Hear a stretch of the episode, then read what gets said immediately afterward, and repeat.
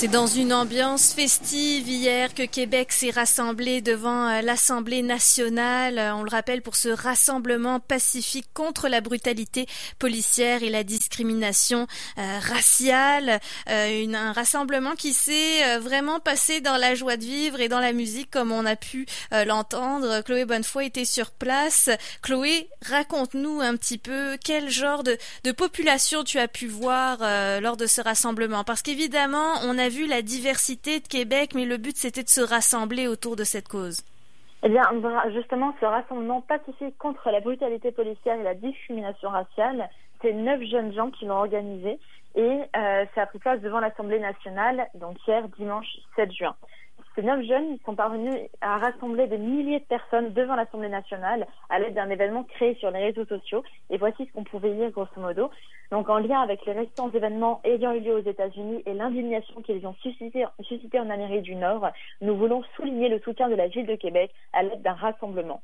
Comme le 7 juin, une marche aura lieu à Montréal, nous organiserons à l'occasion un rassemblement à Québec en association avec la Ligue des Noirs Nouvelle Génération. L'objectif, évidemment, donc je le rappelle, c'est de dénoncer la brutalité policière et l'injustice dont souffrent les hommes et les femmes noirs, non seulement aux États-Unis, mais dans le monde entier. Et euh, il y avait un dress code également à préciser, c'est euh, le haut blanc et la, le respect, un, autre, une autre part du, du dress code, c'est le respect des mesures d'hygiène qui ont été instaurées par euh, la santé publique. Et on le précise à la fin de la description, apportez tout ce dont vous avez besoin pour respecter les règlements en lien avec la Covid-19.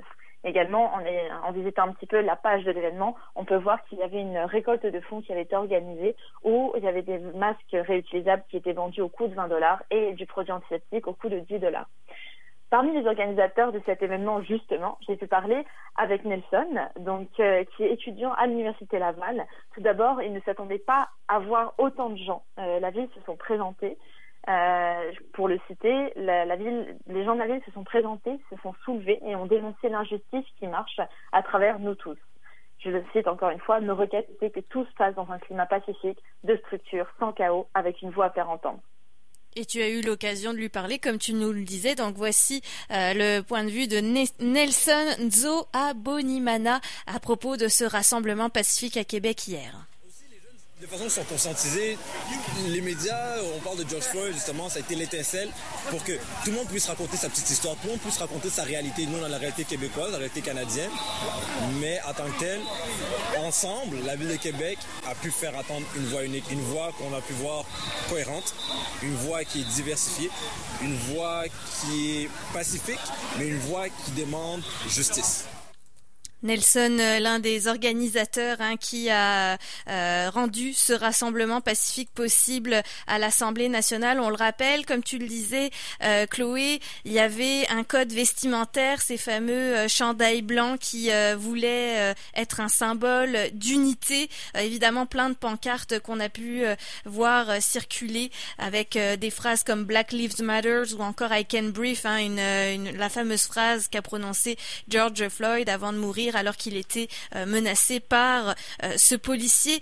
Du côté du rassemblement, hein, les organisateurs évidemment voulaient que ça soit le plus sécuritaire possible. Néanmoins, je pense que la distanciation a été difficile à tenir, par exemple en parlant euh, du 2 mètres dans la foule.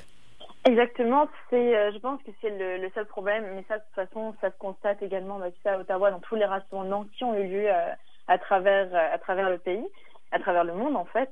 Et euh, ce que j'ai pu constater une fois sur place, c'est que le port du masque n'était pas toujours respecté. Les organisateurs, malgré tout, avaient essayé de sensibiliser au maximum par, rapport à ça et de passer le message euh, correctement.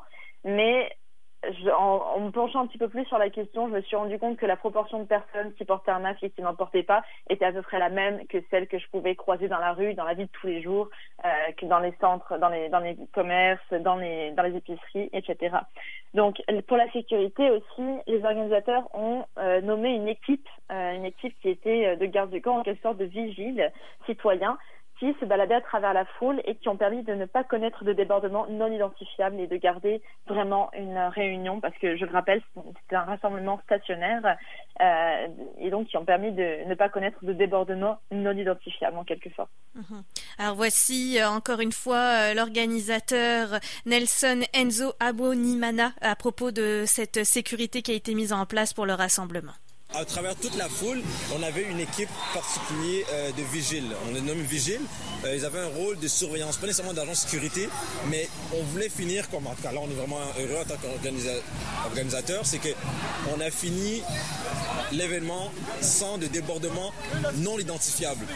Donc s'il y a quelque chose qui s'est passé, on a pu l'identifier, on a pu prendre une photo, on a pu justement dire voici qu'est-ce qui s'est passé et que on se retrouve pas à essayer de de faire des enquêtes par après. Donc là, même au moment même s'il y a eu quelques débordement, qui est très minime euh, à première vue, mais tout a été respecté, puis ils sont tous identifiés.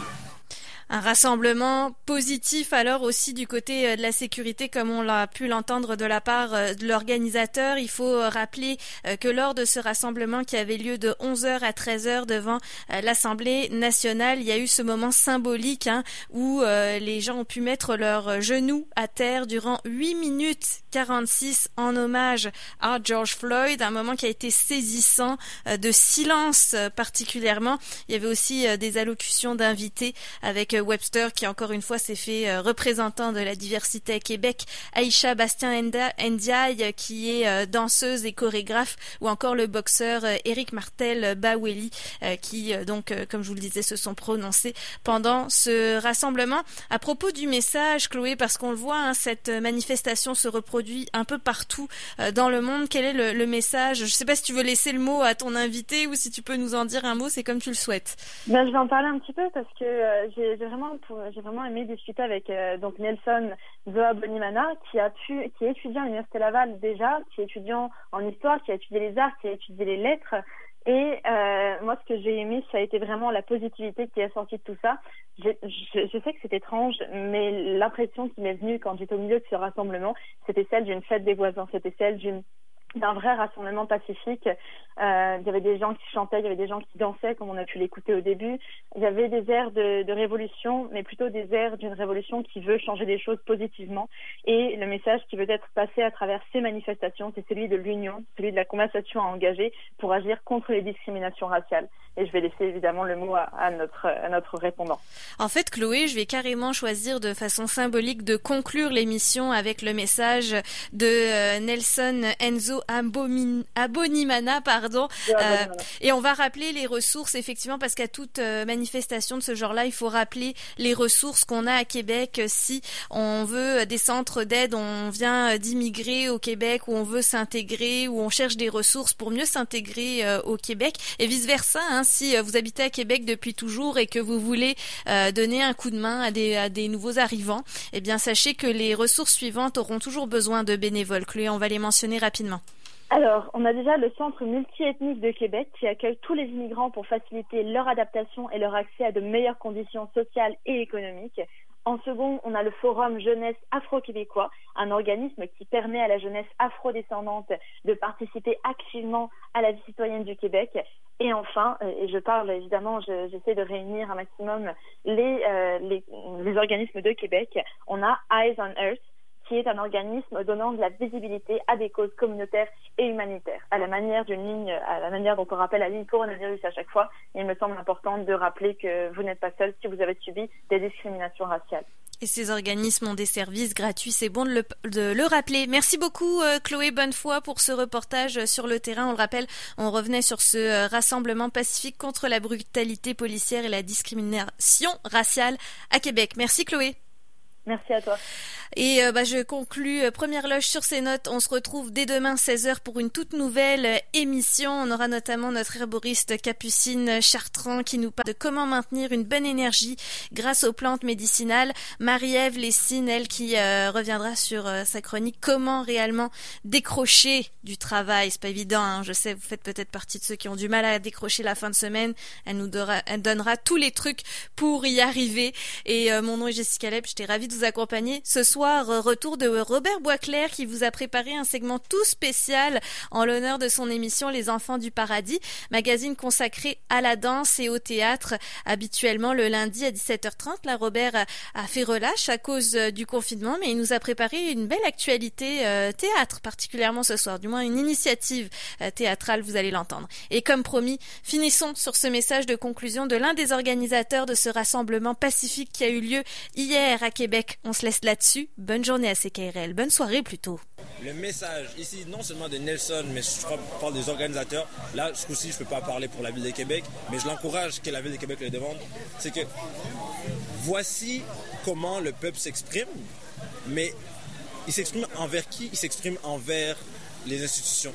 Le but de tout ça, partout dans le monde, c'est d'engager une conversation avec les institutions et de forcer à ce qu'il y ait des mesures qui soient prises, des plans qui soient pris, des lois qui soient, prises pour justement réduire la discrimination raciale, euh, contrecarrer la brutalité policière et nécessairement offrir un monde meilleur euh, à, tous et chacun. Oui, communauté racisée. Euh, et je parle aussi, je veux dire, je, peux être une personne blanche et faire partie de la majorité, mais je veux quand même que mon prochain, lui aussi, ait une chance euh, égale à la mienne.